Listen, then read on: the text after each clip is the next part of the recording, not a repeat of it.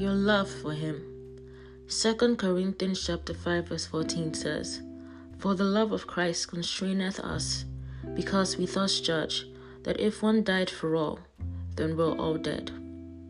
The love Paul had for the Lord was the drive behind his overwhelming passion to preach, defend, and stand on the truth of the gospel. Read Galatians chapter 2 verses 11 to 13, the New King James Version, and see how he defended the truth to Peter. He said, Now when Peter had come to Antioch, I withstood him to his face because he was to be blamed.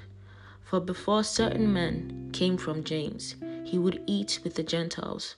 But when they came, he withdrew and separated himself, fearing those who were of the circumcision. And the rest of the Jews also played the hypocrite with him, so that even Barnabas was carried away with their hypocrisy.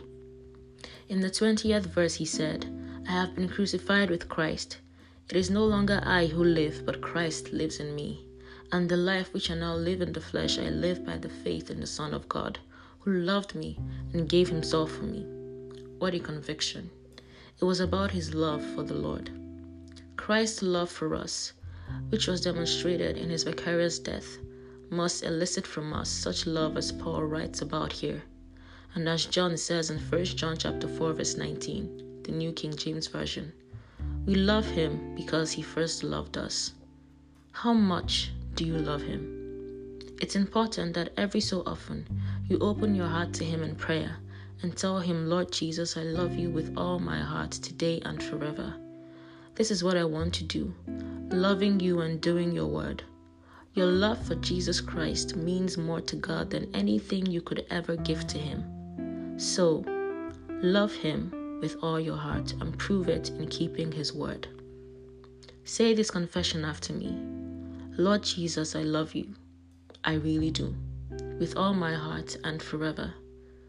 This is what I live for loving you and doing your word.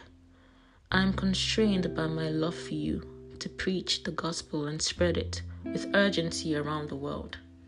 Amen.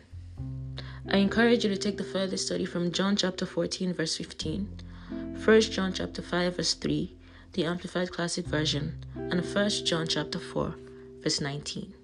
God bless you.